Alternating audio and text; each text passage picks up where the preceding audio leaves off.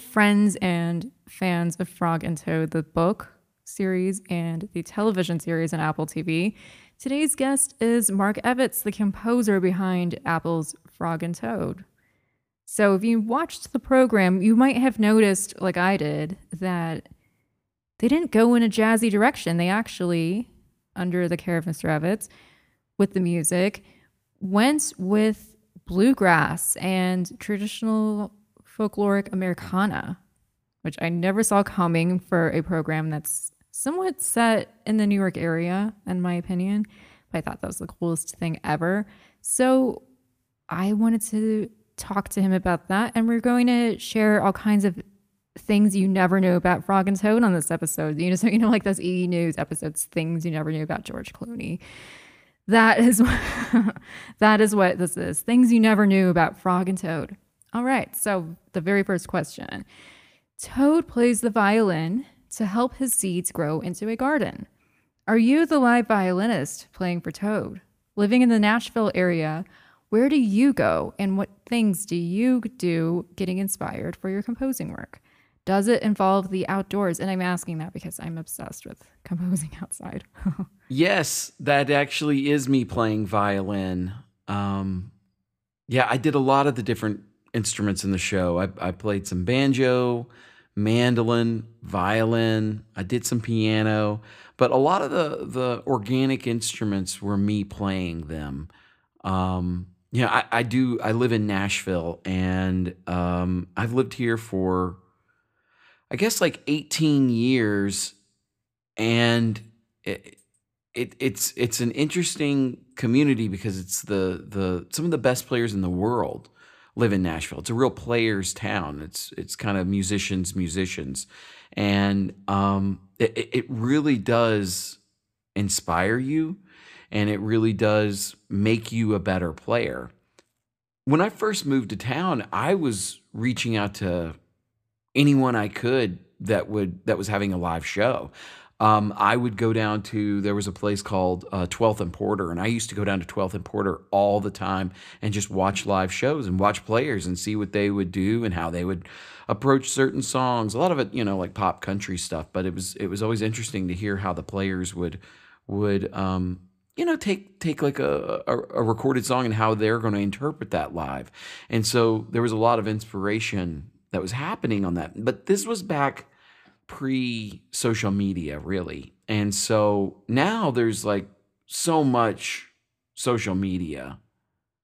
And there's so much that that inspires me that I see like I'm you know, up and coming players that do incredible things like in bluegrass and country and pop. And there are also um, a lot of festivals that happen. They're outside. You're outside. You're playing in nature, especially in the bluegrass world, because you've got these like acoustic instruments and you've got this like kind of wide open spaces, and um, that that that is like my background. I, I grew up playing in bluegrass festivals and folk festivals, and you're they're rarely inside. You're outside for a lot of these. Frog makes the most disastrous cake with leaving eggshells and everything wrong in it, but Toad insists it's the best cake ever because his friend made it. In the music for this series and anything else in your career, what are some choices that felt wrong but ended up working great for the music? I was a touring musician for years and I wanted to get into composing. And I knew I had to take that leap. I knew I had to to get out of it, get out of touring because it takes a lot of time and energy and and obviously it's just it's a it's it's a career in itself. So by going into composing, I knew I was going to have to get out of touring.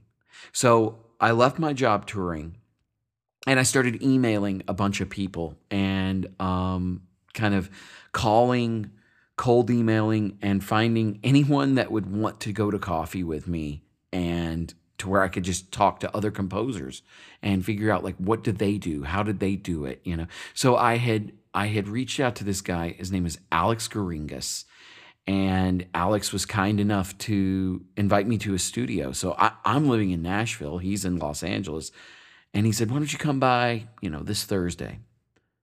And so I booked a booked a flight and um, flew out to Los Angeles and met with him at his studio. And when I met with him, I thought, I want to sound like a composer.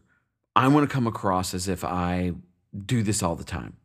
So I kind of put on these airs about myself that were, I thought were the right thing to do. And in my head, I thought, it's not good. You shouldn't be, you shouldn't tell him that you're a fiddle player. You shouldn't tell him that you play mandolin and banjo. You shouldn't say any of those things.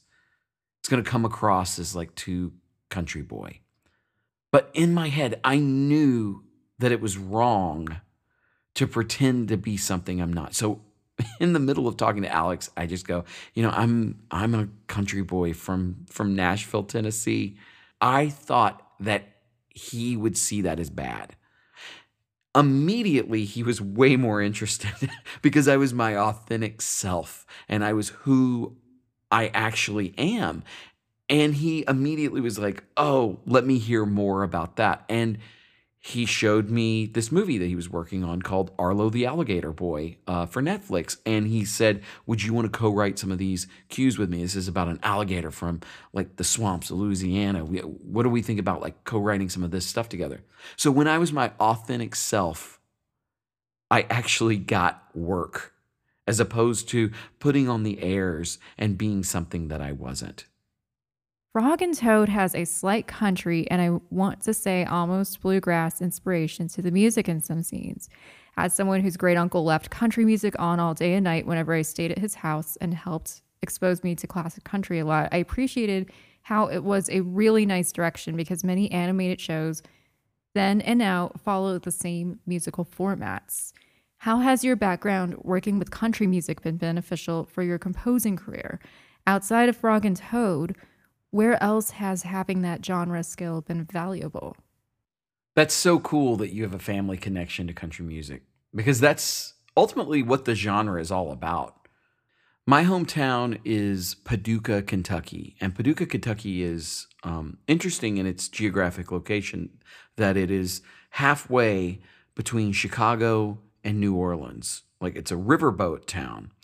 So it's got this like kind of jazz background, but it also has like some Dixieland that it pulls up. But not only that, it's Kentucky, so it's got like folk, Appalachian music. It's got bluegrass. Kentucky's the home of bluegrass music. The closest larger city is Nashville, Tennessee. So it's sort of a cauldron of different types of music. And this was this was my background. In the 1980s, my dad was actually on a country music game show because he just knows so much about the genre. Country music is in, and folk music and Americana music is very important to my family. So I think it's awesome that you have this familial connection to to the the genre because like I said, it's that's what it's about. Um, th- those genres are very close to my heart, and it's easy to access emotions and themes that, that, that are happening in Frog and Toad, like friendship and loyalty. Having a background in these styles gives my composing, I think, a pretty unique personality. Um, it allows me to kind of explore these in, in sort of a deeper way that I that I've experienced growing up. Outside of Frog and Toad, I worked with Alex Geringas on Arlo the Alligator Boy, and it was it was those kind of authentic sounds, those organic sounds that ultimately drew us together and allowed us to work so easily together because he knew that I had this background. To many, the Frog and Toad books and series may be a cute fantasy world. What they do not know is how well Arnold Lobel captured a pre social media obsessed New York. Frog and Toad is exactly what it is like whenever I have been around native New Yorkers throughout my life. People of all ages asking you to come over to bake a cake, go to the park, attend a going away party for elderly, leaving Manhattan and saying hello everywhere people run into you. I've had total strangers run up to me on the street and tell me all kinds of things. And we end up becoming friends. The rudeness that people complain about is actually from the mean people moving to New York or the expected types. And when you get into the core of the Big Apple, it's the friendliest city I have ever met. Had I been involved with the TV series, these are the personal experiences I would have used in composing or writing. What life experiences, imagery, sounds, culture, and more did you draw on for working with Frog and Toad? I'm excited that you've had those experiences in a community because that is exactly what I was trying to emote through the music of Frog and Toad a sense of community and a sense of shared lived experiences. Co writing in Nashville is all about one thing collaboration. It's really all like the, the thing that you hear when you go to uh, um, writers' rounds or you go to a show or wherever you are is you want to do you want to write and that's like everybody's wanting to co-write and collaborate. And there's a bumper sticker i see it everywhere. It's you want to write right? And so that that's sort of the the the personality of nashville is to co-write and to collaborate. So i took that with me to uh to to frog and toad. And like everything was about how can i collaborate um with the animators. How do i how do i collaborate with the producers? How do i collaborate with everyone? So like with the animation like i'm watching the way frog is walking. I'm i'm watching his gait and uh, the movement of of everything that the that the animators put, so much time in into to I, have spoken with Sarah Johnson who is the uh, uh, director of the of the show and she told me that you know for months she was like thinking about how to how to make frog walk. Well why wouldn't i incorporate that into the music? So every time that i would see frog walking that's when i'm like thinking how can i how can i give this some movement with the music? When i'm seeing him he's got a musical walk to him. And and i i tried to the first thing i would do is lay down a drum and upright bass pattern to the way he walks. And then I'm adding all the other color and the, the characteristics to that anim- that that the animation has set up for me to do. You know, for me, family and friends are super important. And I, I did this with the themes and motifs. I, I wanted everything to feel familial and I wanted it to feel this way. So each character has their own motif or, or, or their own theme. And so I really wanted to incorporate um, that into the the writing as well. The visuals of being outside in Frog and Toad are important to me. We grow vegetables here at our house. I use that experience for several episodes. They live the country life, as do I, and I wanted to incorporate that into the music. The ice cream song and kite song are the cutest things. When you were crafting these songs, how did you make them so they were ready to sing along to at home for kids? And of course, I wrote kids in this question, but really grown ups. I mean, I, I, kind of, yeah, I think I should sing the ice cream song when I go to the supermarket. Well, thank you so much. I appreciate that. The mindset behind the melodic structure of everything I did with Frog and Toad was based on how can I keep this simple yet sophisticated. I saw an interview with Arnold Lobel where he talked about the efficiency of words and how he tried to keep everything like really simple and tight and and if he didn't have to use a word he wouldn't.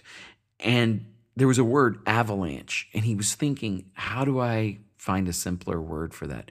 And then he ultimately he couldn't. And so what he did was he was like, okay, I'm going to take this opportunity to introduce this larger word to a very young audience. But that was his whole mindset. How do I how do I do things with with efficient, simple um, sophistication? So I took this exact same approach. My whole mindset around this was I'm looking for folk melodies and I'm looking for jazz standards. What were the similarities? What were the patterns in folk melodies? What are the patterns in jazz standards? I mean, I feel like I have a million books on fiddle tunes and and um, um, jazz jazz standards, and so I took that approach in writing. I would play something that I thought was like right, and I would play it, and then I would go back over it, and I would clean it up and I would say, how can I make this simpler? How can I do this and and effectively create a melody that is getting to what the emotion is, but also keeping it as simple as possible. So that's how I tried to think in terms for this. I knew that if I followed what was already there, folk tunes and jazz standards, and just make them my own, I knew that this was going to be immediately singable and immediately um, familiar to the audience, but in a way that's that's that's unique to Frog and Toad. Arnold Lobel's books mask lots of hidden pain. Raised by his grandparents in upstate New York, the kids at school bullied him. As an adult, he got divorced after being closeted, but died of AIDS a decade after coming out as LGBTQ, so he hardly got to enjoy the freedom of being himself. Like WandaVision, Scarlet Witch, he too created an imaginary perfect world of happiness based on sitcoms he loved. And that's not a comparison that I think anyone else has noticed but me, and maybe a few fans of the books and the series. I pulled that from the New Yorker, uh, where it talks about the background to his sitcoms and everything. Modern day fans see a hidden dream of LGBTQ life in the TV series, and his daughter said, I think Frog and Toad really was the beginning of him coming out. How did all of this backstory influence your composing for the series? How do you feel that LGBTQ fans have a new reason to fall in love with the stories and show? So, the goal was to stay true to the themes and messages of Arnold Lobel's original books and allow audiences to approach um, the characters, the storyline from their own points of view. My ultimate hope was that the audience form their own interpretation of Frog and Toad while they continue to explore the special relationship between Frog and Toad. I think it's wonderful that the LGBTQ community sees the stories as promoting friendship in every form and the qualities that come with the close bond that Frog and Toad have. Support, loyalty, unwavering love. These are all great things. And I love that a community wants to spread these beautiful qualities of Frog and Toad. A fun fact about you you studied comedy at the Groundlings. What was your reason for seeking this opportunity? Do you have any intentions to act, direct, or write comedy projects? I love that you know that. I'm a huge fan of comedy, comedy writing, characters, and the Groundlings are great at character creation. I, I think the Groundlings are like the best improv theater uh, for for character creation. You know, it's, it's, had some amazing people that have come out of it. Kristen Wiig, uh, uh Will Ferrell, uh, amazing, amazing uh, alumni that have that have come from the Groundlings. So I took advantage of several online classes that they offered during the pandemic, and um, I studied writing and character development under um, greats like Karen Maruyama and and Brian Palermo and Julie Welch. And um, I wanted to take a deeper dive into what makes a character a character. And I I kind of went into these classes. They were they were on Zoom at the time, but I went into these classes with that mindset that I'm just a composer. I'm not I'm not trying to act, I'm not trying to write. But I felt like it it really they didn't really care that I was a composer. you know, they they were so great and embraced me. And even though I was, I felt like I was the outsider going in. They they did not. No one in the classes, no one, none of the teachers ever made me feel like an outsider. And and it actually helped quite a lot. Um, so each each character in the show has their own motif and they have their own um, um, sound and perspective. And so, with a character like Snail, who was voiced by Aparna Nancherla, Aparna did this really cool thing where it was this excitement and always like optimistic and just like moving and lines like we're really moving today, we're really scooting today. But if you're watching it, Snail is just like just moving slowly. I mean, the snail has a smile, but is like moving pretty slowly. Well, I wanted to build on what Aparna had already brilliantly created. And so what I did was the music is like banjos and, and spoons and things that are rhythmic and things that are moving very quickly. And so the classes I took during the Groundlings really helped me explore how to do those things um, effectively. And I tried to marry that together with music. And um, I had a lot of fun doing it. When graduating with any performing arts degree, things can go either way. I used to know a woman who graduated from Juilliard and worked as a realtor. It's about so much more than the knowledge. What are your tips for transitioning from a music degree into being a studio level film composer? What was your Berklee experience like? So, right after high school, I went to a college called Murray State University in Murray, Kentucky. It's pretty close to my hometown. And um, I, I met a guy there named Chris Thile. And Chris is a brilliant mandolin player and um, just a wonderful composer in his own right.